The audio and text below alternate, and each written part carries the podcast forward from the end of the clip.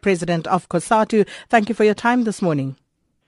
Thank you very much, uh, K, and good morning to yourself and the listeners of SFM. Mr. Dlamini, uh, this uh, Congress starts at a time when uh, COSATU is beset by internal wrangles and extremely challenging and complex political environments. Um, you're supposed to be accounting for that. How would you characterize this journey up to the 12th National Congress? Sakina, it has not been an easy uh, period for uh, COSATU at large. Uh, you'll remember that we went to the 11th National Congress of COSATU in 2012, adopted a range of resolutions, and as we began to implement those, we had we were visited by a range of challenges emerging from within the organization and some from outside the organization affecting our work and uh, derailing our program of action as adopted by the Congress.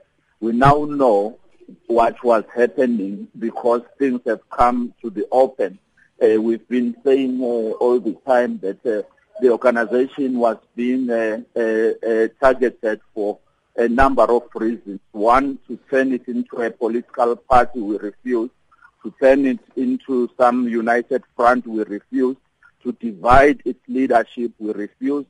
To ensure that COSATU is weakened, weakened, we still refused. Uh, you will note that this year we went through uh, nine provincial congresses, cementing the unity of the organization. We went to a special national congress which uh, defended COSATU, and I can confidently tell you now and the listeners, we are at a point where coming to this uh, normal national congress of COSATU, uh, to the delegates, the owners of COSATU, to once again uh, build their COSATU, uh, heal the rift, ensure that there is unity of the organization, and that COSATU is restated to its normal place of a fighting, militant, campaigning federation representing the workers in South Africa. I'm quite sure the, the mood is upbeat and uh, already delegates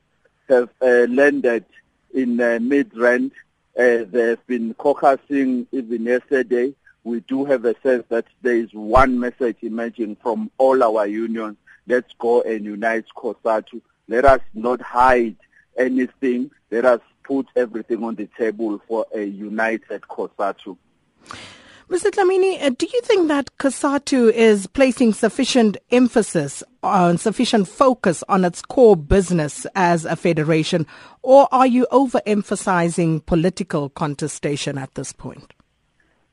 Remember, COSATU is made up of uh, trade unions, 18 of them this time around, and that is where it begins. With strong unions, we are uh, uh, having a great possibility of building a COSATU that is responding to those issues. We have not deviated from addressing the core issues of COSATU.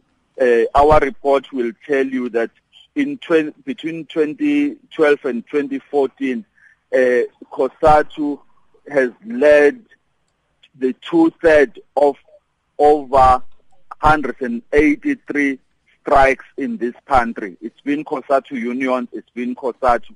So that is an organization that is on a day-to-day basis uh, dealing with these issues. We are not uh, immune from the political challenges of our country and therefore we address other issues politically, which is what is making uh, other people to really fear this political instrument we have called the alliance and they are doing everything to attack it, to weaken it.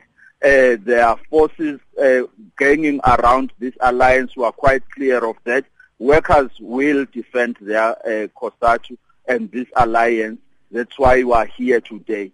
And I can assure you, uh, uh, Sakina, that uh, we'll emerge at the end of this Congress.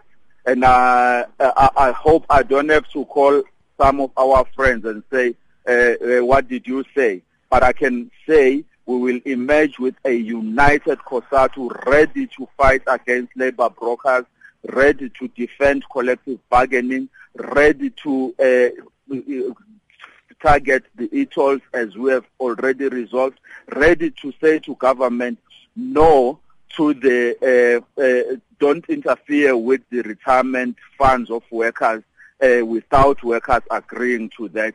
We shall be coming out of this Congress saying to government, you want our vote, here are the issues that uh, uh, we have. Uh, you have to see how you resolve those issues. We are going to be saying to South Africans, COSATU remains the home of South African workers. But in fairness, though, Mr. Mr. Dlamini, uh, COSATU has been saying that for a very long time, and um, um, a, a, whole lot of these things have not been achieved as yet. So, what will the approach be going into the 2016 municipal It's a general uh, statement, Sakina, when you say these things have not been achieved. It's actually not true. Okay, which uh, of the should, ones that you actually you spoke about have you achieved? COSATU, yes, COSATU has fought against labor brokers when that was a life sentence. Now a shift has happened. We're not happy with it. It's three months now when it was a life sentence. Uh, we are still going to be pushing that further. Some there would is, argue that students uh, uh, have achieved more in a shorter period of time. They have managed to bring universities to actually again, uh, relook those policies instantly. Again, that is just not true uh, because uh, COSATU we, is not in competition with the students. We are together with the students. If they have achieved, we have achieved. But the narrow-minded will say the students have achieved more than COSATU has achieved. So, so that is the talk that uh, uh, is, is so sensational, devoid of truth. COSATU has been growing uh, you know that COSATU remains 2 million strong in spite of the challenges of retrenchments that are happening, in spite of uh, uh, some uh, having resigned from our unions and gone to other unions, not a single one. So workers have uh, uh, still have confidence in their trade unions under COSATU.